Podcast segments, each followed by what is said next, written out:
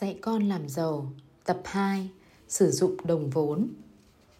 Chương hai, những con người khác nhau thuộc những nhóm khác nhau.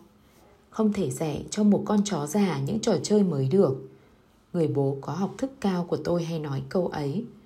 Tôi đã từng ngồi trò chuyện với người nhiều lần, cố gắng giải thích cho người hiểu kim tứ đồ, mà tôi hy vọng có thể nhờ đó giúp cho người lóe lên những hướng đi mới trong vấn đề tiền bạc. Khi gần đến tuổi sáu mươi, người mới nhận ra nhiều giấc mơ của mình sẽ không bao giờ thực hiện được. Ta đã thử, nhưng nó không thành công con ạ, à, người nói thế. Bố tôi muốn ám chỉ đến những nỗ lực của mình, cố thành công trong nhóm T như một chuyên viên tư vấn làm tư, và trong nhóm C khi người đã đem hết toàn bộ số tiền dành dụm được để làm vốn kinh doanh một thương quyền hãng kem nổi tiếng, nhưng rồi đã bị thất bại hoàn toàn.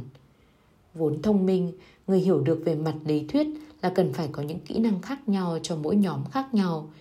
Người biết có thể học chúng rất mau nếu như người muốn, thế nhưng vẫn có điều gì đó kìm hãm người lại. Một bữa nọ, sau khi ăn trưa xong, tôi trò chuyện với người bố giàu về bố ruột của tôi. Bố con và ta không giống nhau từ gốc rễ con ạ, à, người bố giàu nói.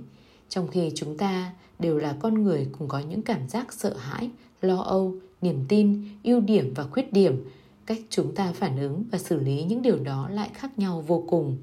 Bố có thể cho con biết sự khác nhau không? Tôi hỏi.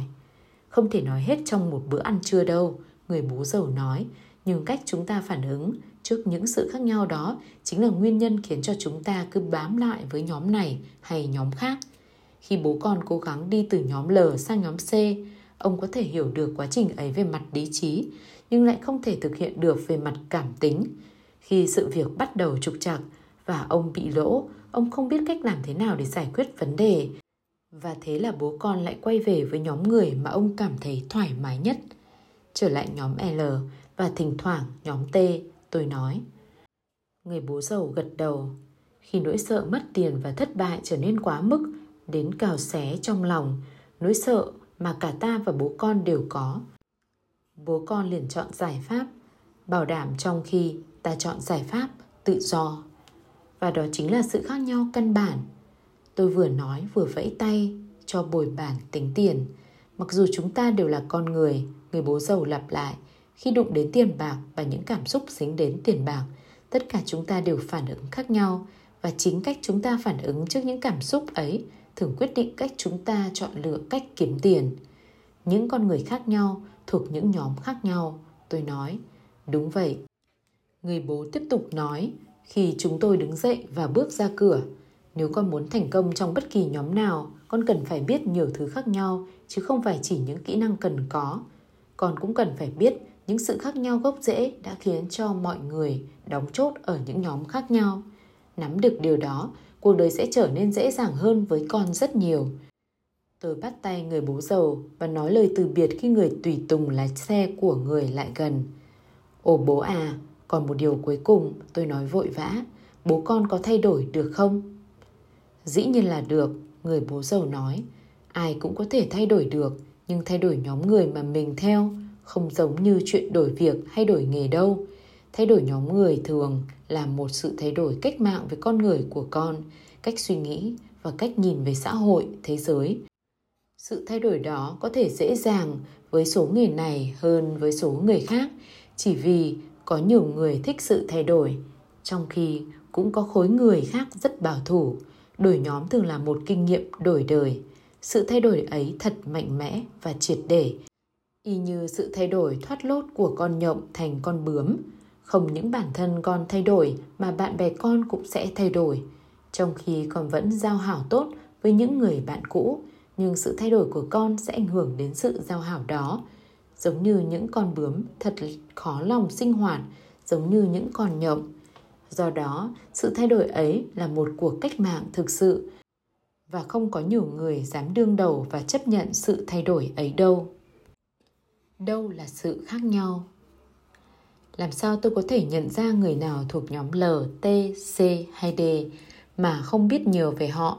Một trong nhiều cách là lắng nghe những gì họ nói. Người bố giàu thường nói, nếu ta lắng nghe một người nào đó, ta bắt đầu dò hiểu và cảm nhận linh hồn của người ấy. Câu nói của người nhóm L. Người thuộc nhóm L, tức là người làm công, thường hay nói: tôi đang tìm một công việc ổn định, bảo đảm có mức lương cao và nhiều phúc lợi. Câu nói của người nhóm T. Người nhóm T gồm những người làm tư hay nói: mức giá của tôi là ba mươi lăm đô một giờ, mức hoa hồng bình thường của tôi là sáu phần trăm giá bán. Dường như tôi chẳng bao giờ kiếm được một người siêng năng và làm giỏi. Tôi đã làm hơn hai mươi tiếng cho dự án này. Câu nói của người nhóm C. Người nhóm C, tức là chủ công ty, thường nói: tôi đang tìm một giám đốc điều hành mới cho công ty mình. Câu nói của người nhóm D. Người nhóm D gồm những nhà đầu tư hay nói: mức lời của tôi tính trên tỷ lệ lợi nhuận dòng hay gộp. Công cụ lời nói. Một khi người bố giàu biết người được phỏng vấn về mặt bản chất thuộc nhóm nào, tối thiểu lúc ấy, người cũng biết được người ấy muốn gì, có thể ra điều kiện gì với anh ta và nói với anh ta bằng cách nào. Người luôn nói: ngôn ngữ là một công cụ đáng sợ. Người thường xuyên nhắc nhở chúng tôi điều này. Nếu con muốn trở thành một người lao động, con cần phải là một bậc thầy về ngôn ngữ. Như vậy, trong những kỹ năng cần thiết để trở thành một người nhóm C thành đạt, phải là một người biết làm chủ lời nói, sử dụng lời nói đúng chỗ, tùy theo từng đối tượng khác nhau. Người đã dạy chúng tôi trước hết tập lắng nghe cẩn thận những gì một người nói, và tiếp sau đó là biết cách những lời nói nào nên dùng, trong những ngữ cảnh nào dùng chúng để tạo ra hiệu quả ấn tượng nhất đối với người nghe. Người bố giàu giải thích: một lời nói có thể làm hứng khởi ý chí của một người, nhưng cũng có thể làm người khác sợ hãi và né tránh. Chẳng hạn như từ rủi ro có thể làm một nhà đầu tư rất phấn khởi, trong khi có thể khiến cho một người làm công lãnh lương hoảng hốt và sợ đến co vòi. Để trở thành những nhà lãnh đạo tài ba, người bố giàu đã nhấn mạnh trước hết chúng tôi phải là những người biết lắng nghe, bởi vì nếu không, bạn sẽ chẳng thể nào cảm nhận được cảm xúc và linh hồn của người đối thoại. Và nếu bạn không cảm nhận và thấu hiểu được con người của họ, bạn sẽ không bao giờ biết được mình đang nói chuyện với hạng người nào. Những người khác nhau, gốc rễ. Nguyên nhân khiến cho người bố giàu nói hãy lắng nghe lời họ và cảm nhận linh hồn họ là bởi vì tiềm ẩn phía bên dưới những lời nói ấy chính là những bản chất khác nhau từ gốc rễ của mỗi cá nhân. Dưới đây là một số điểm khái quát nhằm phân biệt một nhóm người này với một nhóm người khác. một. L. Nhóm người làm công. Khi tôi nghe những từ như bảo đảm hay phúc lợi, tôi có thể cảm nhận được người đang nói chuyện với mình là ai. Từ bảo đảm vốn thường được dùng khi đối phó với cảm giác sợ hãi. Nếu một người cảm thấy sợ và người ấy xuất thân từ nhóm L, người ấy sẽ luôn đề cập đến từ đó như một biểu hiện của nhu cầu cần được bảo đảm.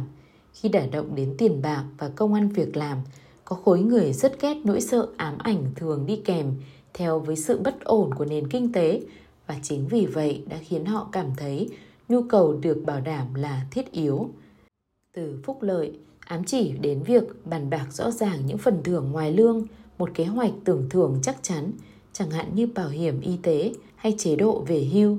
Điều mấu chốt là họ muốn cuộc sống tương lai của họ được bảo đảm bằng những cam kết trên văn bản hẳn hoi. Họ không cảm thấy hạnh phúc khi gặp sự bất ổn, chỉ có sự ổn định chắc chắn mới làm họ cảm thấy thoải mái trong cuộc sống. Tận sâu trong lòng họ luôn nhắc nhở: tôi cho bạn điều này, bạn phải cho tôi điều khác. Để có thể trấn an và chế ngự nỗi sợ, họ đi tìm sự đảm bảo và những thỏa thuận chắc chắn trong việc làm. Điều đó giải thích tại sao họ có lý riêng của họ khi phát biểu như vậy. Tôi không quan tâm, chú trọng đến tiền bạc. Đối với những người thuộc nhóm này, ý niệm về sự bảo đảm và ổn định còn quan trọng hơn cả tiền bạc. Người làm công có thể trở thành chủ tịch công ty hay quản lý tập đoàn. Vấn đề quan trọng đối với những người này không phải là phạm vi công việc hay trách nhiệm, mà chính là những thỏa thuận hợp đồng họ ký với công ty hay tập đoàn thuê mướn họ. hai. T. Nhóm người làm tư. Có những người muốn làm sếp cho chính mình hoặc tự mình làm việc lấy. Tôi gọi nhóm người này là nhóm tự làm lấy. Thông thường, khi đụng đến vấn đề tiền bạc, một người thuộc nhóm T không thích nguồn thu nhập của mình bị lệ thuộc vào người khác. Nói cách khác, nếu một người nhóm T làm việc cật lực, họ sẽ đòi hỏi được trả xứng đáng với công sức mà họ bỏ ra. Những người thuộc nhóm này không thích nguồn thu nhập của mình bị quyết định bởi một cá nhân hay một người nhóm nào khác, không làm việc cật lực ở mức độ như họ. Dĩ nhiên, họ cũng hiểu rất rõ, một khi họ không bỏ công nhiều, họ sẽ không được trả nhiều. Đối với tiền bạc, những người thuộc nhóm này rất có cá tính độc lập, ý thức. Cảm giác sợ hãi. Như vậy, khi một nhóm người L thường phản ứng với nỗi sợ không có tiền bằng cách đi tìm sự bảo đảm, người thuộc nhóm T lại phản ứng một cách khác hẳn. Những người thuộc nhóm T phản ứng với cảm xúc đó không phải bằng cách đi tìm sự bảo đảm, mà họ sẽ cố kiểm soát và làm chủ tình huống để xử lý và hành động theo cách riêng của mình. Điều đó giải thích tại sao tôi gọi nhóm người T là nhóm tự làm lấy. Khi đương đầu với nỗi sợ và rủi ro về tài chính, họ muốn nắm lấy sừng trâu và điều khiển nó theo ý mình. Trong nhóm này, bạn sẽ dễ nhận thấy nhiều chuyên gia tri thức đã bỏ nhiều năm trong trường đại học như bác sĩ, luật sư và nha sĩ. Cũng thuộc nhóm này còn gồm những người đi theo một lối giáo dục khác hẳn hoặc bổ sung cho nền giáo dục truyền thống. Đó là những người bán hàng, kiếm hoa hồng trực tiếp như môi giới bất động sản chẳng hạn, cũng như những chủ doanh nghiệp nhỏ thuộc dạng hộ cá thể hay đối tác như chủ shop, chủ thầu quét dọn, chủ nhà hàng, chuyên viên tư vấn, bác sĩ chuyên khoa, đại lý du lịch, thợ sửa xe, thợ sửa ống nước, thợ mộc, thợ điện, thợ làm tóc, nhà diễn thuyết và các nghệ sĩ. Câu điệp khúc ưa thích nhất của nhóm này luôn là "Không ai làm chuyện đó hay hơn tôi" hoặc như "Tôi sẽ làm theo cách của tôi". Những người làm tư thuộc nhóm này thường là những người theo trường phái toàn hảo. Họ luôn muốn làm một điều gì đó đặc biệt và xuất sắc hơn người. Trong tâm tư của họ, họ không bao giờ nghĩ rằng sẽ có ai đó làm tốt hơn họ, cho nên họ thực sự không tin vào khả năng của ai đó có thể làm tốt theo cách mà họ thích, cái cách mà họ cho là đi đúng đường. Trên một khía cạnh nào đó, họ chính là những người nghệ sĩ thực thụ theo phong cách và phương pháp làm việc do chính họ đề xướng. Và đó là lý do tại sao mà xã hội đã thuê mướn những con người như vậy. Nếu bạn cần tới một bác sĩ giải phẫu não, bạn muốn vị bác sĩ đó phải có nhiều năm kinh nghiệm và trình độ. Nhưng điều quan trọng hơn hết là bạn muốn vị bác sĩ ấy phải là một nhà toàn hảo. Và quan điểm đó cũng đồng thời áp dụng cho nha sĩ, thợ làm tóc, chuyên viên tư vấn về tiếp thị, thợ sửa ống nước, thợ điện, thầy bói, luật sư hay một chuyên viên tư vấn về công ty. Khi thuê mướn những người như vậy, bạn là khách hàng, dĩ nhiên luôn mong muốn người mình tìm là người giỏi nhất. Đối với nhóm này, tiền bạc sẽ không quan trọng bằng công việc. Sự độc lập trong suy nghĩ, sự tự do trong cách làm và sự được nể trọng như một bậc thầy trong lĩnh vực chuyên ngành, đối với họ còn quan trọng hơn nhiều so với tiền bạc. Cho nên, khi thuê mướn họ, cách hay nhất là bạn nên bảo họ những gì bạn muốn và cứ để mặc họ tự lo liệu. Họ không muốn mà cũng chẳng cần bất kỳ sự giám sát nào. Nếu bạn can thiệp vào quá nhiều, họ sẽ bỏ đi ngay và bảo bạn mướn người khác. Tiền bạc thực sự không phải là vấn đề hàng đầu, mà chính yếu là sự độc lập làm việc của họ. Nhóm người này thường gặp phải khó khăn khi đi thuê mướn người khác làm cho họ, chỉ bởi vì trong đầu họ luôn cho rằng không ai có thể bảo đảm công việc của họ. Và điều đó đã khiến cho nhóm này hay than phiền, thời nay thật khó mà kiếm được người giúp việc giỏi.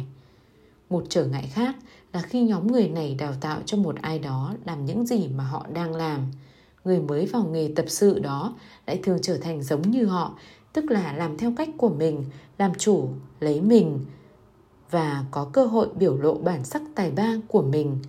Chính vì lý do đó, người thuộc nhóm T rất miễn cưỡng khi tuyển dụng và huấn luyện người khác chỉ vì họ sẽ bị cạnh tranh hơn một khi những kẻ tập sự ấy đã giành nghề và rời bỏ họ.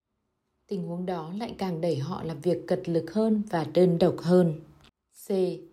Nhóm chủ doanh nghiệp hay công ty. Nhóm người này hầu như hoàn toàn đối lập với nhóm T. Những người thực sự thuộc nhóm C thích bao quanh mình những người thông minh khác từ cả bốn nhóm L, T, C và D. Không giống như những người thuộc nhóm T vốn không thích chia sẻ công việc vì không ai có thể làm tốt hơn họ. Người nhóm C lại thích phân chia công việc. Câu tâm niệm của một người nhóm C chính là: tại sao lại gánh lấy công việc trong khi ta có thể mướn người khác làm việc cho ta, nhiều khi còn giỏi hơn cả mình. Henry Ford là một điển hình của nhóm này. Có một câu chuyện truyền khẩu về nhân vật ly kỳ này như sau: một nhóm trí thức lớn tiếng chỉ trích và chê bai Ford là ngu dốt, không biết một tí gì. Ford mời họ vào văn phòng làm việc của mình và thách thức những người này có thể đặt bất kỳ câu hỏi nào mà Ford không trả lời được. Thế là nhóm trí thức đó vây quanh một trong những nhà công nghiệp có quyền lực nhất nước Mỹ và liên tiếp chất vấn. Ford lắng nghe hết mọi câu hỏi và khi mọi người không còn hỏi nữa, ông chỉ nhấc máy điện thoại lên và triệu vào một vài trợ lý giỏi của ông, yêu cầu họ trả lời tất cả những câu hỏi chất vấn của nhóm trí thức đó. Ông đã kết thúc buổi họp bằng một câu tuyên bố với nhóm trí thức rằng chẳng thà ông mướn những người thông minh, có học thức, tìm ra câu trả lời để ông có thể dành trí óc sáng suốt cho những công việc quan trọng khác, những công việc chẳng hạn như suy nghĩ. Một trong những câu nói nổi tiếng của Ford, suy nghĩ là một công việc khó khăn nhất, đó chính là lý do tại sao rất ít người muốn làm điều đó. Lãnh đạo là khả năng sử dụng những sở trường ưu thế của mọi người. Thần tượng của người bố giàu là Henry Ford, người đã bắt tôi đọc những quyển sách về các nhân vật như Ford hoặc John Rockefeller, vua dầu hỏa. Người thường xuyên khuyến khích tôi và con trai của người trau dồi những kỹ năng lãnh đạo mấu chốt và thuật kinh doanh. Giờ đây, khi tôi hồi tưởng lại, tôi có thể hiểu được những người có được kỹ năng này hoặc kỹ năng kia, nhưng để trở thành một người thành công trong nhóm C, người ấy cần phải có hai loại kỹ năng đó. Tôi cũng nhận ra rằng hai loại kỹ năng ấy có thể học hỏi và tự trau dồi. Đối với thuật kinh doanh và khả năng lãnh đạo, cả hai đều có khía cạnh của khoa học và xã hội, và cả hai đều cần phải học hỏi suốt cả đời. Lãnh đạo, như người bố giàu đã nói, chính là khả năng sử dụng những sở trường ưu thế của con người. Chính vì vậy mà người đã rèn luyện tôi và con của người những thủ thuật chuyên môn cần thiết để thành công trong kinh doanh, chẳng hạn như khả năng đọc hiểu các bản tóm tắt báo cáo tài chính, khả năng tiếp thị, kỹ năng bán hàng, kế toán, quản trị, sản xuất và điều đình. Người rất nhấn mạnh đến việc chọn cách làm việc chung cũng như cách lãnh đạo người khác. Người luôn muốn nói, những thủ thuật kinh doanh học không khó mà chính là ở chỗ làm việc chung với mọi người. Các kiểu trở thành doanh nhân. Tôi thường nghe mọi người nói tôi sẽ khởi sự kinh doanh cho chính mình. Nhiều người có khuynh hướng cho rằng con đường đạt đến sự bảo đảm về tiền bạc và hạnh phúc chính là tự làm những điều anh thích hoặc tung ra một sản phẩm mà chưa dám làm. Vì thế, họ vội vã đổ xô vào kinh doanh. Trong trường hợp này, họ đã đi theo lối này. Từ L sang T. Người cuối cùng trở thành một doanh nhân thuộc nhóm T chứ không phải nhóm C. Hẳn nhiên, không nhất thiết nhóm này phải tốt hơn nhóm kia. Cả hai nhóm đều có những yếu điểm cũng như điểm mạnh riêng, có mức độ rủi ro và phần thưởng đền bù khác nhau. Thế nhưng, rất nhiều người muốn bắt đầu ngay từ nhóm C, nhưng lại kết thúc với nhóm T và bị kẹt dính vào trong đó trên con đường chinh phục vào thế giới bên phải của tứ đồ. Lại cũng có nhiều người bắt đầu sự nghiệp kinh doanh của mình theo lối này, thế nhưng rốt cuộc cũng bị vướng vào nhóm T và kẹt ở đó. Nhiều người khác lại thử sự kinh doanh theo hướng này, từ nhóm D sang nhóm C, nhưng chỉ có một vài người có đủ khả năng đứng vào hàng ngũ những người nhóm C. Tại sao vậy? Vì những kỹ năng chuyên môn cũng như những bản tính con người cần để thành công cho mỗi nhóm lại thường khác nhau vô cùng. Chính vì vậy, muốn thành công thực sự trong một nhóm, bạn cần phải có những kỹ năng và lối suy nghĩ thích hợp của nhóm đó. Sự khác nhau giữa cách kinh doanh của nhóm T với cách kinh doanh của nhóm C. Có những người nhóm C thực thụ có thể bỏ mặc việc kinh doanh của họ hơn cả năm trời để rồi quay lại thấy chuyện kinh doanh của mình ngày càng có lời và hoạt động càng có hiệu quả hơn lúc họ bỏ đi. Trong khi đó, đối với một người thuộc nhóm T, nếu người ấy bỏ đi hơn cả năm trời, chắc chắn chuyện kinh doanh của họ sẽ chẳng ra thể thống gì nữa cả. Thế thì điều gì đã tạo ra sự khác nhau đó? Nói theo cách đơn giản, người nhóm T làm chủ công việc, trong khi đó người nhóm C làm chủ hệ thống, quy trình và sau đó mướn người có khả năng điều hành hệ thống đó. Hay nói một cách khác, trong phần lớn trường hợp, bản thân người nhóm T đã chính là một hệ thống, cho nên họ không thể nào bỏ mặc chuyện kinh doanh của mình. Thử lấy ví dụ của một nhà sĩ. vị nha sĩ bỏ hàng năm trời miệt mài trong trường lớp để trở thành một hệ thống độc lập. Bạn trên tư cách là thân chủ bị đau răng, thế là bạn đi khám ở phòng mạch vị nha sĩ đó. Vị nha sĩ sẽ chữa răng cho bạn và bạn trả tiền rồi đi về. Bạn cảm thấy sung sướng và truyền miệng với bạn bè về vị nha sĩ tuyệt vời của mình. Hầu hết trong mọi trường hợp, vị nha sĩ ấy chính mình làm tất cả mọi chuyện. Vấn đề ở chỗ, một khi vị nha sĩ ấy đã làm và đi du lịch, thu nhập của anh ta cũng nghỉ ngay. Trái lại, người làm chủ kinh doanh nhóm C có thể đi du lịch suốt đời bởi vì họ làm chủ một hệ thống, một quy trình chứ không phải một công việc. Khi người nhóm C đi du lịch, tiền bạc vẫn chảy vào trong túi người ấy đều đều. Như vậy, để trở thành một người nhóm C thành công cần phải có A. Quyền sở hữu hay quyền kiểm soát hệ thống quy trình. B. Khả năng lãnh đạo người khác. Với những người nhóm T muốn trở thành nhóm C, bạn cần phải tự chuyển biến con người của mình và những gì họ biết về cách vận hành một hệ thống. Đáng tiếc thay, nhiều người không thể làm được chuyện đó hoặc họ quá say mê với chính hệ thống của mình. Bạn có thể làm một ổ bánh mì kẹp thịt ngon hơn tiệm McDonald's không? Nhiều người đến xin tôi lời khuyên làm thế nào khởi sự một công ty, làm thế nào gọi vốn cho một sản phẩm hay một ý tưởng kinh doanh mới. Thường thường tôi ngồi im lắng nghe trong khoảng mười phút và trong thời gian ấy tôi có thể nhận ra mức độ quan tâm của họ. Họ quan tâm đến sản phẩm hay hệ thống kinh doanh. Tôi thường nghe những câu nói này. Hãy nhớ, không có gì quan trọng bằng lắng nghe và xem xét bản chất gốc rễ của người đối thoại từ những lời họ nói với bạn. Sản phẩm này tốt hơn hẳn loại sản phẩm mà công ty đó làm ra. Tôi đã thăm dò nhiều nơi nhưng chưa thấy ai bán loại sản phẩm đó. Tôi sẽ chia sẻ với anh ý tưởng về sản phẩm này, nhưng anh ta phải chia cho tôi hai mươi lăm phần trăm lợi nhuận. Tôi đã từng có kinh nghiệm hàng năm trời về sản phẩm này. Đó chính là những câu nói của một người bắt rễ từ phần bên trái của tứ đầu, nhóm L hay nhóm T. Những lúc ấy, tôi phải thật sự tế nhị vô cùng bởi vì tôi đang đối thoại với những giá trị, những tư tưởng mà người ấy đang khư khư bám chặt lấy trong nhiều năm, thậm chí qua nhiều thế hệ.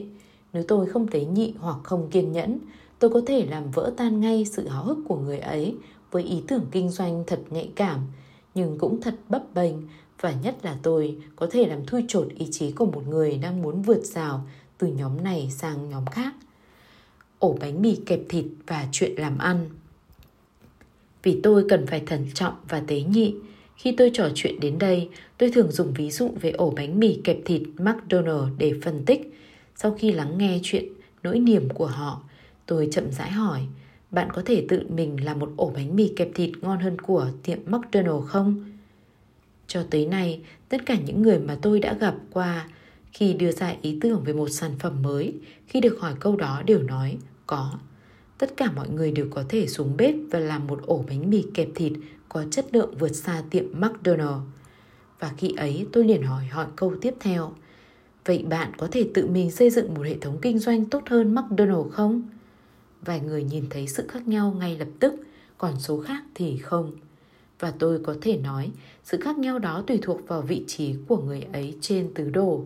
Phía bên trái tứ đồ chỉ biết quan tâm đến ý tưởng một ổ bánh mì ngon hơn, hoặc phía bên phải của tứ đồ có thể đặt hết quan tâm vào hệ thống kinh doanh. Tôi đã cố gắng mọi cách để giải thích có biết bao doanh gia ngoài kia đang cung cấp những hàng hóa và dịch vụ có chất lượng vượt xa những tập đoàn đa quốc gia đồ sộ.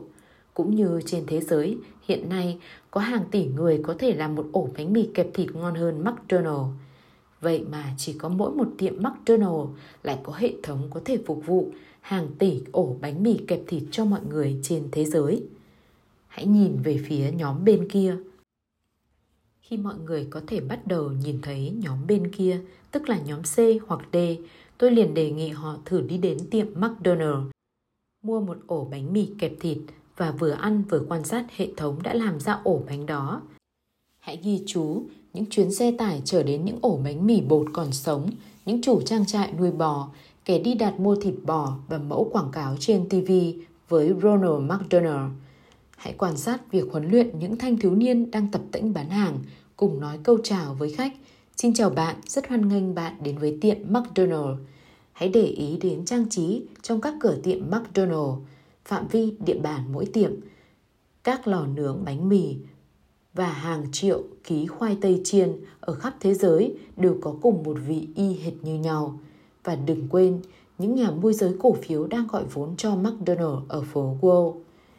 Một khi họ có thể hiểu được toàn bộ bức tranh hoạt động của hệ thống McDonald, họ sẽ có cơ hội hơn để đi vào nhóm C và D trên tứ đồ. Thực tế là, trong khi có vô vàn những ý tưởng mới, có hàng tỷ người cung cấp hàng hóa dịch vụ, có hàng tỷ sản phẩm khác nhau, nhưng lại rất ít người biết cách xây dựng những hệ thống kinh doanh tuyệt vời cho chính họ.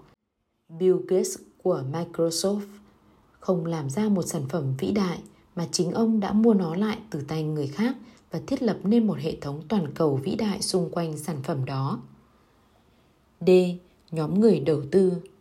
Những người đầu tư làm ra tiền từ tiền. Những người này không cần phải làm việc bởi vì đồng tiền đã làm việc lại cho họ. Nhóm D chính là sân chơi của người giàu.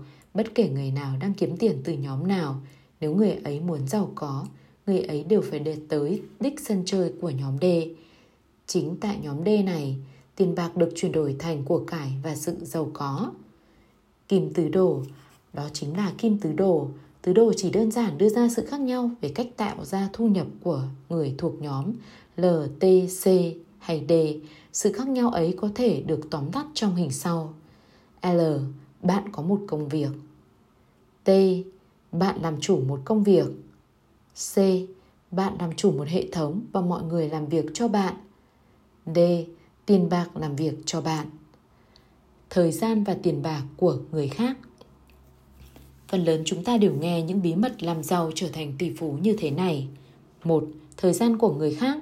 Hai. Tiền bạc của người khác. Hai điều này có thể thấy ngay ở phía bên phải của tứ đồ. Trong khi đó, những người làm việc ở bên phía bên trái tứ đồ lại là những người mà thời gian và tiền bạc của họ bị nhóm bên phải sử dụng. Nguyên nhân chủ yếu đã khiến hai vợ chồng tôi bỏ thời gian để ra sức xây dựng một hệ thống kinh doanh kiểu nhóm C hơn là kiểu nhóm T là bởi vì chúng tôi đã nhận ra ích lợi về lâu dài trong việc sử dụng thời gian của người khác. Một trong những yếu điểm của một người thuộc nhóm T là sự thành công của người ấy phải đổi lấy bằng cái giá làm việc cực nhọc. Nói cách khác, càng thành công chừng nào, người ấy lại càng phải làm việc nhiều hơn, cần mẫn hơn. Khi thiết kế mô hình kinh doanh kiểu nhóm C, sự thành công chứng tỏ sự mở rộng và khuếch trương của hệ thống, dẫn đến việc sẽ thuê mướn càng nhiều nhân công. Nói cách khác, bạn sẽ làm việc ít hơn mà vẫn kiếm nhiều tiền và có nhiều thời gian rảnh rỗi hơn. Phần còn lại của quyển sách này sẽ đi sâu vào những kỹ năng cũng như cách suy nghĩ cần có của một người thuộc phía bên phải tứ đồ. Kinh nghiệm bản thân của tôi cho thấy để có thể thành công trong nhóm bên phải, cần phải có một lối suy nghĩ và những thủ thuật kinh doanh khác nhau. Nếu bạn có đủ khả năng sẵn sàng thay đổi cách suy nghĩ của mình, tôi tin chắc bạn sẽ thấy con đường đi đến sự tự do và bảo đảm về tiền bạc khá dễ dàng. Dĩ nhiên, sẽ có bạn thấy con đường đó chông gai và khó đi vô cùng, nhưng sở dĩ như vậy là vì bạn đã cá quá kẹt dính vào một nhóm, quá bảo thủ với lối suy nghĩ lâu nay của mình. Ở một mức tối thiểu nào đó, bạn sẽ thấy được tại sao có một vài người làm việc rất ít nhưng lại kiếm rất nhiều tiền, trả thuế ít và được bảo đảm về tài chính hơn những người khác. Đó chỉ là vấn đề hiểu biết nhóm nào cần phải nhắm tới và khi nào thực hiện cuộc hành trình đó cho chính bản thân mình. Kim chỉ nam của sự tự do. Kim tứ đồ không phải là một nhóm quy tắc hay bí quyết gì cả. Nó chỉ là kim chỉ nam hướng dẫn cho những ai muốn sử dụng nó. Tứ đồ đã dẫn dắt vợ chồng tôi suốt cuộc hành trình từ lúc vật lộn với tiền bạc mỗi ngày cho đến lúc đạt đến sự bảo đảm về tài chính và cuối cùng là sự tự do hoàn toàn. Chúng tôi không muốn mỗi ngày thức dậy và làm việc vì tiền suốt cả đời. Sự khác nhau giữa người giàu và những người khác. Cách đây vài năm, tôi đọc được một bài báo tiết lộ đối với hầu hết những người giàu, hết bảy mươi phần trăm thu nhập của họ kiếm từ các khoản đầu tư, nhóm D, và phần còn lại không quá ba mươi phần trăm thu nhập phát sinh từ lương, nhóm L. Nếu những người ấy có là những người làm công đi chăng nữa, họ cũng chỉ là nhân viên trong chính tập đoàn của họ. Nguồn thu nhập của những người ấy có thể được biểu hiện như sau. L ba mươi phần trăm, D bảy mươi phần trăm. Trong khi đó, đối với đa số người nghèo và tầng lớp trung lưu, tối thiểu hết tám mươi phần trăm thu nhập của họ có từ lương thuộc nhóm L và T và ít hơn hai mươi phần trăm thu nhập phát sinh từ các khoản đầu tư thuộc nhóm D. Sự khác nhau giữa việc có tiền và sự giàu có.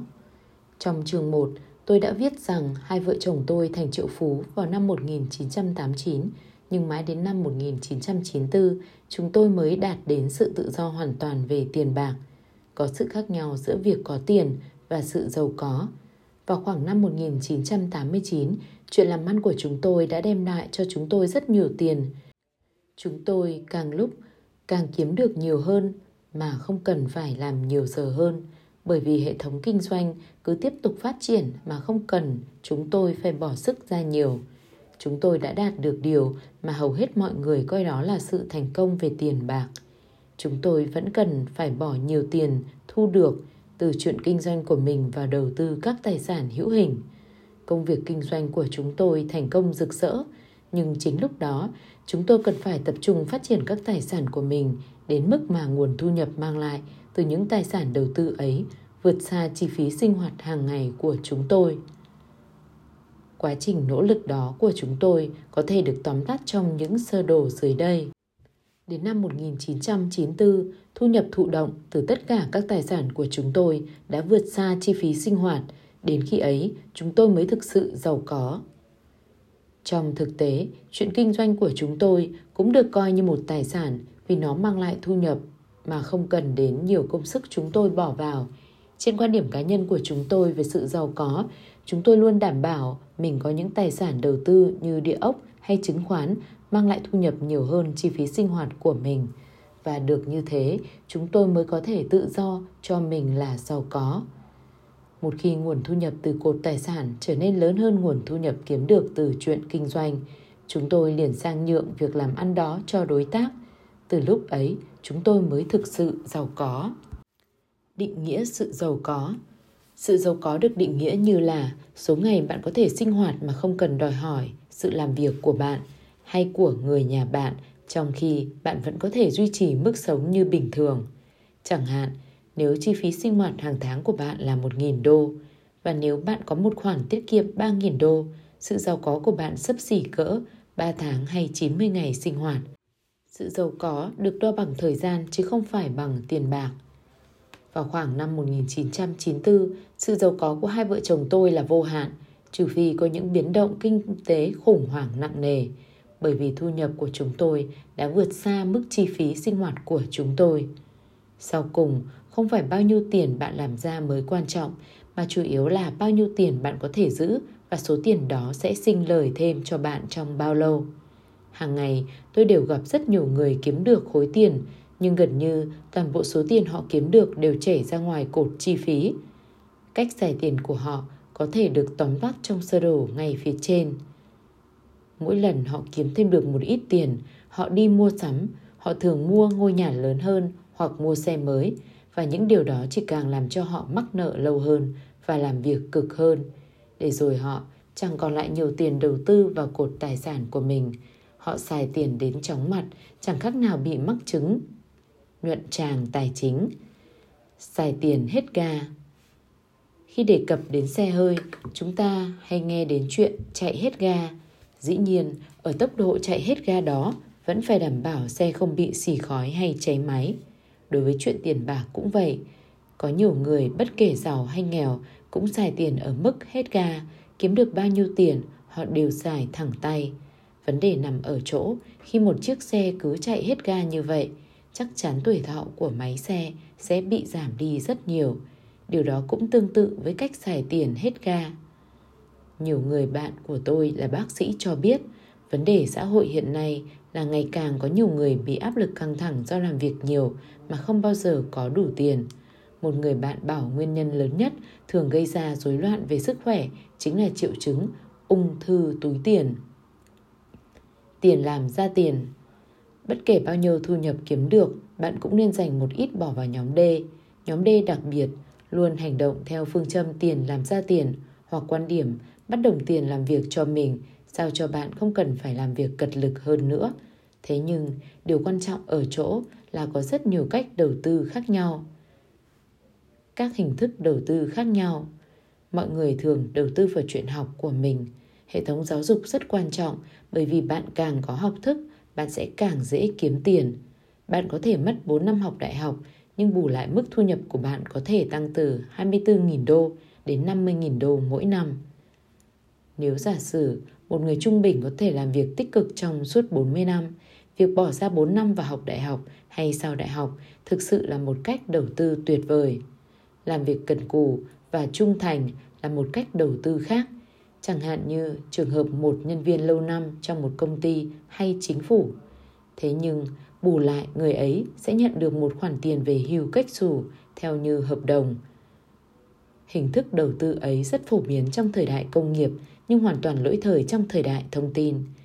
Nhiều người khác đầu tư bằng cách sinh con nhiều và có một đại gia đình, và bù lại họ có thể nhờ cậy con mình lúc về già. Cách đầu tư ấy một thời rất thông dụng trong các thế kỷ trước. Thế nhưng do điều kiện kinh tế mỗi lúc một khó khăn ở thời đại mới, nhiều gia đình đã coi việc nuôi cha mẹ già như một gánh nặng bắt buộc. Những kế hoạch về hưu của chính phủ như bảo hiểm xã hội và bảo hiểm y tế ở các nước, trong đó có Việt Nam, mà những khoản bảo hiểm này được trả bằng cách cắt giảm vào lương, cũng là một cách đầu tư nhưng lại được áp đặt bởi luật pháp. Tuy nhiên, do có những biến động lớn về nhân khẩu và giá cả sinh hoạt, hình thức đầu tư này không chắc đảm bảo được những quyền lợi được hưởng của người lãnh đạo mà chính phủ đã cam kết. Cũng có những hình thức đầu tư về hưu độc lập khác, chẳng hạn như kế hoạch về hưu cá nhân. Thông thường, chính phủ sẽ đặt cách miễn giảm thuế cho cả người lao động và người sử dụng lao động nếu tham gia những chương trình này. Thu nhập từ đầu tư. Mặc dù tất cả những hình thức đầu tư trên đều coi là đầu tư, nhóm D thường tập trung vào những khoản đầu tư đem lại thu nhập liên tục trong suốt thời gian làm việc của họ. Tiêu chuẩn để trở thành một người thuộc nhóm D cũng giống như tất cả các nhóm khác, đó là bạn có kiếm được tiền từ chính nhóm D hay không. Nói cách khác, tiền bạn có làm việc cho bạn và tạo thu nhập cho bạn hay không. Thử xem xét một người nọ mua một căn nhà để đầu tư bằng cách cho thuê. Nếu tiền thuê nhà thu được nhiều hơn chi phí bỏ ra để duy trì căn nhà, nguồn thu nhập đó xuất phát từ nhóm D. Điều đó cũng tương tự với những người có thu nhập từ tiền lời tiết kiệm hay lãi cổ phần hoặc trái phiếu. Như vậy, tiêu chuẩn của nhóm D chính là bao nhiêu tiền bạn kiếm được từ nhóm này mà không cần phải làm việc trong nhóm đó. Quỹ về hưu của tôi có phải là một hình thức đầu tư không? Bỏ tiền vào quỹ về hưu đều đặn là một cách đầu tư và cũng là làm việc khá hay. Hầu hết chúng ta đều hy vọng trở thành nhà đầu tư khi chúng ta về hưu. Thế nhưng, đối với mục đích của quyển sách này, nhóm D không phải như vậy, mà là những người kiếm được tiền từ những khoản đầu tư ngay trong những năm chúng ta còn làm việc.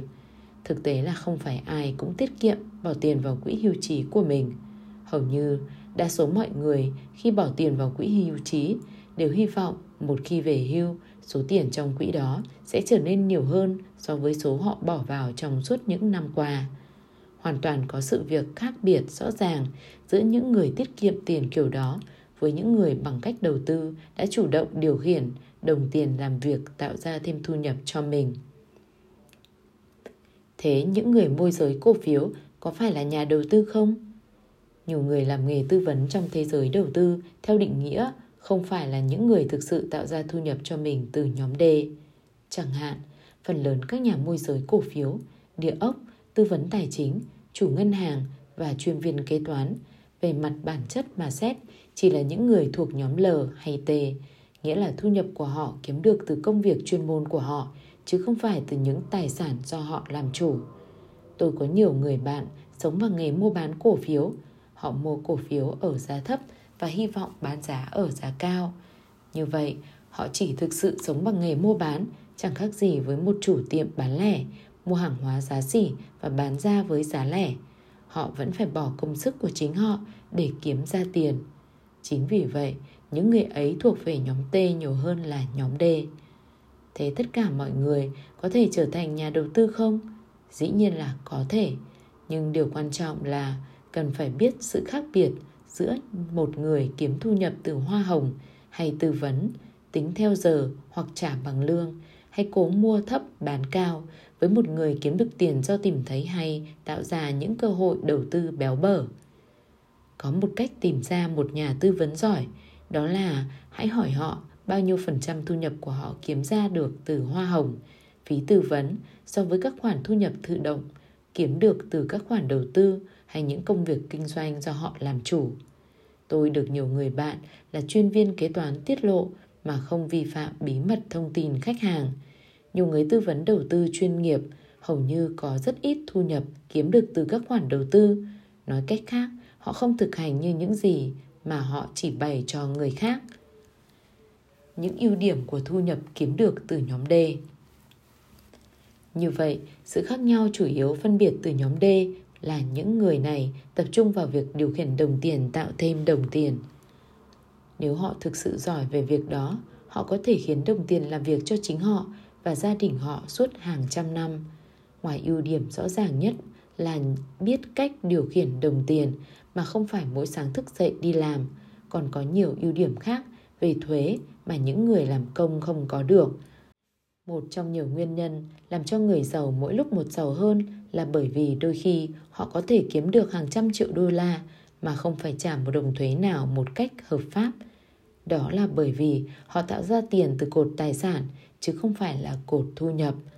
Nghĩa là họ kiếm tiền như một nhà đầu tư chứ không phải là người làm công. Đối với những người làm việc vì tiền, những người này không những bị đánh thuế cao hơn mà họ sẽ chẳng bao giờ thấy được khoản thu nhập mà thuế đã lấy đi từ lương của họ.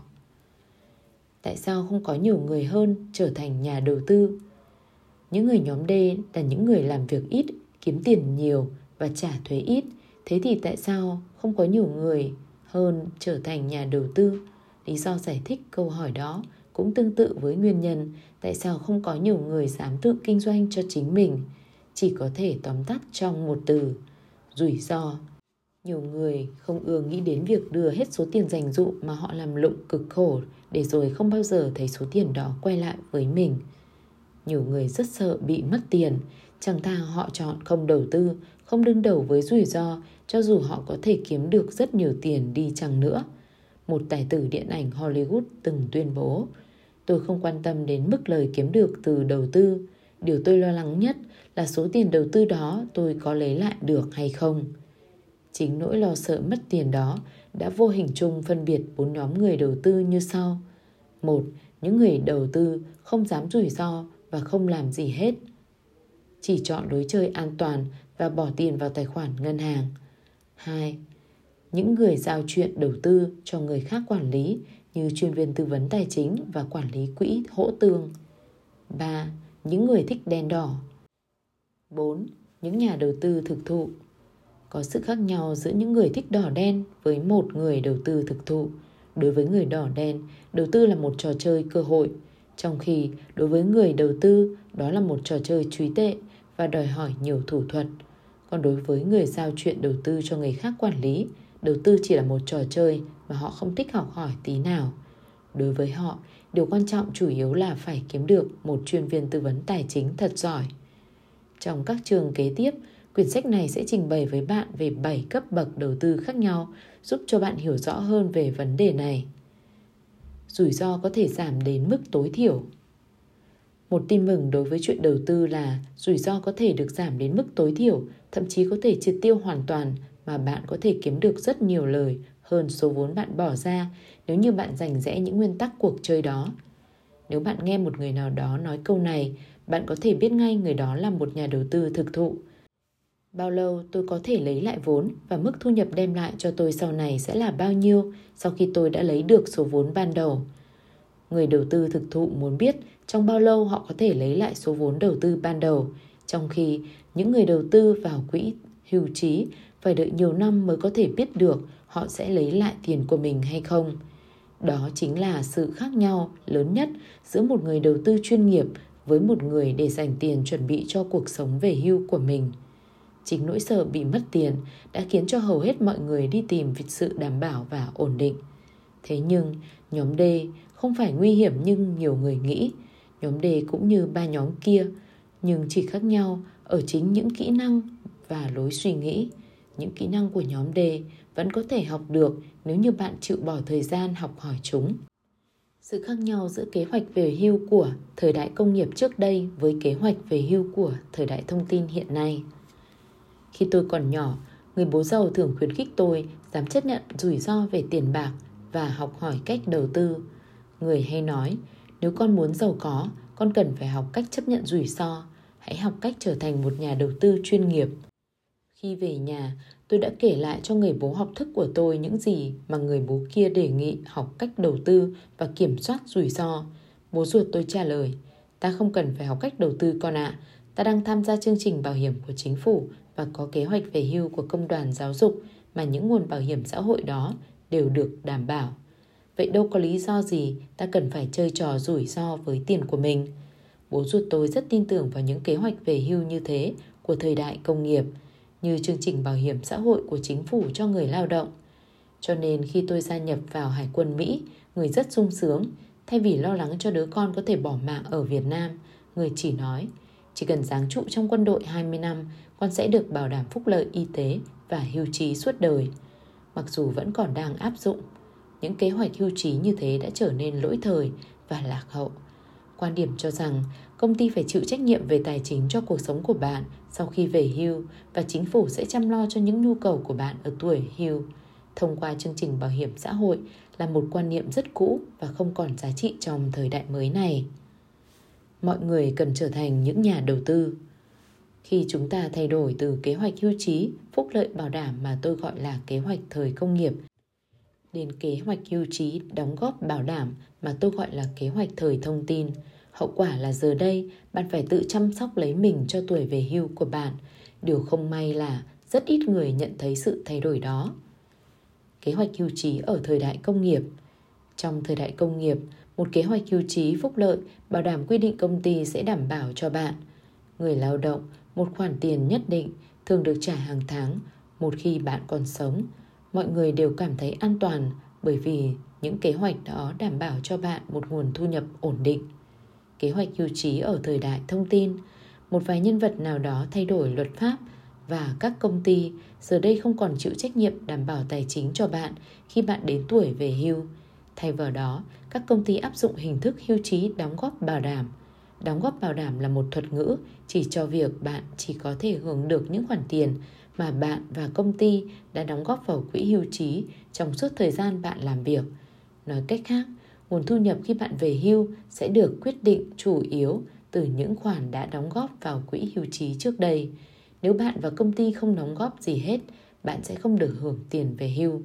Một tin mừng là trong thời đại thông tin, tuổi thọ của con người đã tăng lên đáng kể. Thế nhưng, tuổi thọ của bạn có thể sẽ lâu hơn nguồn thu nhập hưu trí của bạn. Và nếu như vậy, đó thật là một điều đáng lo. Hơn nữa, những quỹ hưu trí này không được bảo đảm an toàn do những biến động và rủi ro của thị trường tài chính. Kiểu đầu tư của những người không phải là nhà đầu tư. Hiện nay, thị trường chứng khoán luôn là đầu câu chuyện của cả thế giới. Sở dĩ như thế vì có nhiều yếu tố đã làm sôi nổi thị trường. Và một trong những yếu tố đó chính là lực lượng những người không chuyên đang cố trở thành những nhà đầu tư trên thị trường. Con đường tài chính của họ có thể được vẽ như thế này. Hầu hết những người này vốn là những người thuộc nhóm L hay T, thường có bản chất khuynh hướng thiên về sự ổn định. Điều đó giải thích tại sao họ đi tìm kiếm những công việc an toàn, những nghề nghiệp ổn định hay bắt đầu những việc làm ăn nhỏ mà họ có thể kiểm soát được. Do sự biến động trong kế hoạch hưu trí, họ buộc phải lấn sang nhóm D mà ở nơi đó họ hy vọng có thể tìm được sự an toàn cho những năm tháng về hưu sắp tới của mình. Điều bất hạnh là nhóm D không phải là nhóm nhắm tới sự an toàn mà chính là nơi đương đầu và chấp nhận rủi ro. Trước hiện tượng di cư ồ ạt của những người từ phía bên trái tứ đồ tìm đến sự an toàn, trên thị trường chứng khoán xuất hiện nhiều kiểu đầu tư mà bạn thường nghe thế này. một. Đa dạng hóa.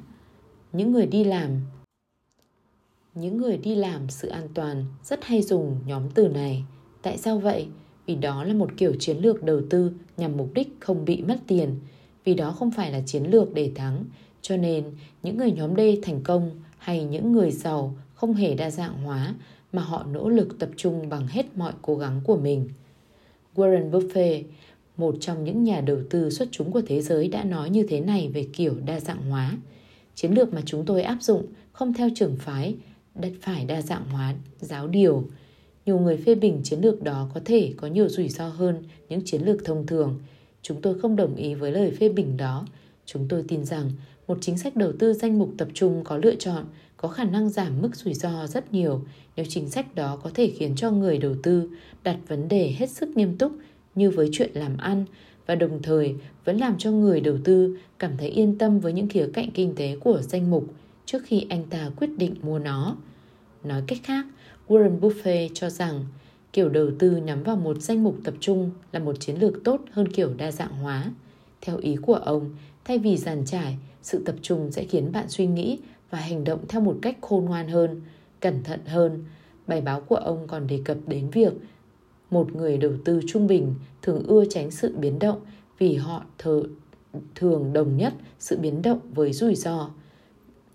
Thay vào đó, Warren Buffett đã viết, trong thực tế, những người đầu tư chuyên nghiệp lại rất ưa thích có biến động. Đối với hai vợ chồng tôi, để thoát khỏi sự nghèo nàn và đạt đến sự tự do hoàn toàn về tiền bạc, chúng tôi đã không đa dạng hóa mà tập trung vào một số ít khoản đầu tư của mình. hai. Cổ phiếu Blue Chip. Những người đầu tư theo kiểu chơi an toàn thường hay mua những cổ phiếu Blue Chip. Tại sao vậy? Bởi vì trong đầu họ luôn cho rằng những loại cổ phiếu này an toàn hơn, trong khi những công ty đó an toàn, thị trường chứng khoán lại không an toàn tí nào. ba. Quỹ tương hỗ. Những người có ít kiến thức về đầu tư thường cảm thấy an toàn khi đầu tư số tiền dành dụm của họ vào các quỹ tương hỗ, bởi vì họ nghĩ rằng những nhà quản lý các quỹ này có chiến lược đầu tư giỏi hơn họ. Đối với những người không có ý định trở thành những nhà đầu tư chuyên nghiệp, đây là một cách làm rất khôn ngoan. Thế nhưng, vấn đề ở chỗ là các quỹ tương hỗ này chưa chắc là ít rủi ro hơn. Trong thực tế, nếu xảy ra một cuộc khủng hoảng trên thị trường chứng khoán, chúng ta vẫn có thể thấy một cuộc biến động lớn mà tôi tiên đoán đó là một cuộc khủng hoảng của thị trường quỹ hỗ tương, mà ảnh hưởng tai họa của nó sẽ chẳng kém khủng khiếp như cuộc khủng hoảng đối với các thị trường tài chính khác mà đã từng xảy ra trong lịch sử, chẳng hạn như cuộc khủng hoảng thị trường mua bán hoa tulip vào năm một nghìn sáu trăm hai mươi và cuộc khủng hoảng thị trường trái phiếu vào năm một nghìn chín trăm chín mươi. Ngày hôm nay, thị trường đầy ắp hàng triệu người, về mặt bản chất là những người đi tìm kiếm sự an toàn, nhưng do áp lực của những biến động kinh tế đã khiến họ từ phía bên trái của kim tứ đồ phải vượt rào đi sang bên phải, mà ở đó không hề cho phép sự tồn tại của những ý tưởng về an toàn, đảm bảo. Chính điều đó mới làm tôi cảm thấy lo lắng nhất. Nhiều người vẫn cho rằng các chương trình hưu trí mà họ đang tham gia là an toàn, nhưng thực tế lại không hề an toàn tí nào. Một khi xảy ra một cuộc sụp đổ hay khủng hoảng lớn, những kế hoạch hưu trí đó của họ sẽ tan thành mây khói. Những kế hoạch hưu trí đó của họ không an toàn như những chương trình hưu trí của thế hệ trước. Những bước ngoặt thay đổi lớn về kinh tế đang tới gần. Đã xuất hiện những dấu hiệu cho thấy có một bước ngoặt thay đổi lớn về kinh tế đang tiến gần. Bước ngoặt đó thường đánh dấu sự kết thúc thời đại cũ và mở ra một kỷ nguyên mới. Ở cuối mỗi thời đại, luôn có những người tiến bộ, tiên phong, nhưng cũng có những người khác hẳn vẫn bám khư khư vào những quan niệm của thời đại trước. Tôi e rằng những người nào vẫn còn trông mong sự bảo đảm tài chính của mình vào trách nhiệm của một công ty hay chính phủ, họ sẽ thất vọng trong những năm tới đây. Những ý tưởng đó thuộc về thời đại công nghiệp chứ không phải là thời đại thông tin. Không ai có thể tiên đoán về tương lai. Tôi đăng ký báo với nhiều công ty du lịch tin tức đầu tư. Công ty nào cũng đưa ra lời ước đoán không giống nhau. Công ty nào cho rằng tương lai gần rất sáng sủa, trong khi một công ty khác thì tiên đoán một cuộc khủng hoảng thị trường và suy thoái toàn cầu đang sắp xảy ra. Để có thể khách quan, tôi phải lắng nghe từ cả hai phía, bởi vì cả hai quan điểm trái ngược đó đều có cơ sở lý luận chặt chẽ và thuyết phục. Vấn đề cần nắm bắt không phải là kiểu chơi trò coi bói, cố đoán những gì xảy đến trong tương lai, mà tôi cần phải nắm thông tin kịp thời ở cả hai nhóm C và D và chuẩn bị tinh thần đối phó với bất kỳ những gì có thể xảy ra. Một người nếu được chuẩn bị đầy đủ vẫn có khả năng phát triển tốt cho dù nền kinh tế có đi theo hướng nào đi chăng nữa. Nếu lịch sử có thể được coi là một trong những công cụ phân tích, một người thọ tới bảy mươi lăm tuổi sẽ trải qua một lần khủng hoảng và hai lần suy thoái kinh tế. Dĩ nhiên, bố mẹ tôi đều đã trải qua cuộc khủng hoảng trong thời đại của họ. Nhưng thế hệ dân Mỹ trong giai đoạn cuộc chiến Việt Nam vẫn chưa hề trải qua một cuộc khủng hoảng lớn về kinh tế nào như vậy. Và các chuyên gia kinh tế cho rằng cứ trung bình mỗi sáu mươi năm sẽ xảy ra một cuộc đại khủng hoảng. Ngày nay, tất cả chúng ta đều cần phải quan tâm đến những vấn đề khác, chứ không phải chỉ là sự đảm bảo việc làm. Tôi cho rằng điều mà chúng ta cần quan tâm chính là sự đảm bảo về tài chính lâu dài cho chính mình và không giao khoán trách nhiệm đó cho công ty hay chính phủ. Thời đại đã thực sự thay đổi khi các công ty đồng loạt tuyên bố họ sẽ không còn chịu trách nhiệm đối với cuộc sống của bạn khi bạn về hưu. Một khi các công ty đều chuyển sang kế hoạch hưu trí, đóng góp bảo đảm, họ đã đưa ra thông điệp là từ nay trở đi bạn phải tự lo chuyện hưu của mình. Ngày hôm nay, tất cả chúng ta cần phải trở thành những nhà đầu tư khôn ngoan hơn và càng phải cẩn trọng hơn với những biến động lên xuống đến chóng mặt của các thị trường tài chính. Tôi thành thực đề nghị với bạn, chẳng thà chúng ta bỏ thời gian học cách đầu tư hơn là giao tiền của mình cho người khác đầu tư dùm bạn. Nếu bạn chỉ giao tiền cho quỹ tương hỗ hay một chuyên viên tư vấn, bạn có thể phải đợi thêm đến sáu mươi lăm tuổi mới biết được những người ấy có làm tốt công việc bạn giao phó hay không. Nếu như họ bết bát, bạn sẽ phải làm việc lại cho tới cuối cuộc đời. Hàng triệu người sẽ lâm vào trường hợp đó bởi vì khi ấy đã quá muộn cho họ đầu tư hay học hỏi cách đầu tư. Hãy học cách quản lý rủi ro. Luôn có cách đầu tư ít rủi ro nhưng vẫn sinh lời cao. Tất cả những gì bạn cần làm là hãy học cách làm sao có thể thực hiện được. Điều đó không khó. Trong thực tế, cách học hỏi ấy chẳng khác gì với cách tập xe đạp. Ban đầu, bạn có thể vấp ngã, té lên té xuống, nhưng dần dần sau đó bạn sẽ không bị ngã và việc đầu tư trở thành một bản năng tự nhiên, giống như việc cưỡi xe đạp. Vấn đề lớn nhất đối với những người thuộc nhóm bên trái của kim tứ đồ là khả năng chấp nhận rủi ro. Sở dĩ phần lớn mọi người đều trở thành nhóm L hay T là vì những nhóm ở đó họ nghĩ có thể tránh được những rủi ro về tiền bạc. Thay vì né tránh rủi ro, tôi đề nghị các bạn hãy nên đọc cách kiểm soát rủi ro việc tài chính. Hãy chấp nhận rủi ro. Những người chấp nhận rủi ro thường là những người làm thay đổi thế giới. Hiếm có ai trở nên giàu mà không dám chấp nhận rủi ro. Có quá nhiều người vẫn còn dựa vào chính phủ để né tránh những rủi ro về tiền bạc trong cuộc đời. Như chúng ta đã biết, khi thời đại thông tin bắt đầu cũng là lúc chấm dứt việc tồn tại những bộ máy chính phủ cồng kềnh, đơn giản là vì chính phủ càng lớn chừng nào thì chi phí ngân sách nhà nước sẽ càng tiêu hao chừng ấy. Điều không may là hàng triệu người trên thế giới vẫn còn dựa vào những ý tưởng về phúc lợi hay an sinh xã hội sẽ bị rớt lại phía sau về mặt tiền bạc. Thông điệp của thời đại thông tin là tất cả chúng ta phải tự lực cánh sinh cho chính mình, phải trưởng thành lên trong vấn đề tiền bạc cá nhân của mình. Quan điểm, hãy ráng học và tìm một công việc an toàn ổn định là một quan điểm sinh ra từ thời đại công nghiệp. Chúng ta không còn sống trong thời đại đó nữa, thời đại đang thay đổi. Thế nhưng, vấn đề là những quan điểm của con người lại không thay đổi. Họ vẫn nghĩ họ có quyền được hưởng một điều gì đó. Họ vẫn cho nhóm D không có liên quan gì đến họ cả. Họ cứ nghĩ rằng chính phủ, đại công ty, công đoàn lao động, quỹ hỗ tương hay gia đình họ sẽ chăm sóc cho họ một khi họ không còn khả năng làm việc nữa. Tôi rất hy vọng những suy nghĩ đó của họ sẽ đúng và những người như thế không cần phải đọc tiếp quyển sách này. Chính vì quan tâm đến những người nhận thức được nhu cầu trở thành những nhà đầu tư đã thôi thúc tôi viết nên quyển sách này.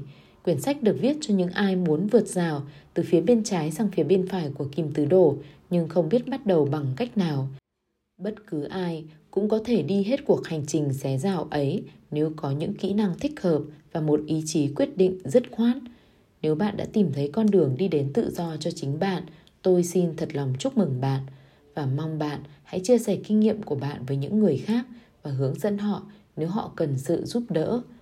Hãy hướng dẫn những người ấy, nhưng hãy để họ tự kiếm một con đường cho chính mình, bởi vì có rất nhiều con đường dẫn đến sự giải thoát tự do và tài chính. Dù cho bạn có quyết định như thế nào chăng nữa, mong bạn hãy nhớ cho một điều này. Sự tự do tài chính có thể đạt được miễn phí, nhưng cái giá đạt được điều đó không phải rẻ. Đối với tôi, cái giá mà tôi phải trả hoàn toàn xứng đáng với sự tự do mà tôi đạt được. Một bí quyết lớn như thế này, không cần phải có tiền hay một nền học thức cao mới có thể đạt được sự tự do về tài chính, mà con đường đi đến sự tự do đó cũng không nhất thiết có nhiều rủi ro đâu. Thay vào đó, cái giá của sự tự do về tiền bạc chính là được đo bằng những giấc mơ, khao khát, cháy bỏng và một khả năng thắng được những nỗi thất vọng sẽ xảy đến với bạn trong cuộc hành trình. Bạn có sẵn sàng chấp nhận trả cái giá đó không? Một người bố của tôi đã dám chấp nhận trả cái giá đó, trong khi người kia hoàn toàn không dám nhưng lại trả một cái giá khác hẳn hoàn toàn. Câu đố nhóm C. Bạn có phải là một người thuộc nhóm chủ doanh nghiệp thực thụ? Nếu bạn trả lời là có cho câu hỏi sau, bạn chính là người nhóm C thực thụ. Bạn có dám bỏ mặc công việc kinh doanh của mình trong khoảng một năm cho người khác? Và khi quay lại, nhận thấy việc kinh doanh đó sinh lời nhiều hơn và được quản lý tốt hơn so với lúc bạn bỏ đi. Hết chương hai.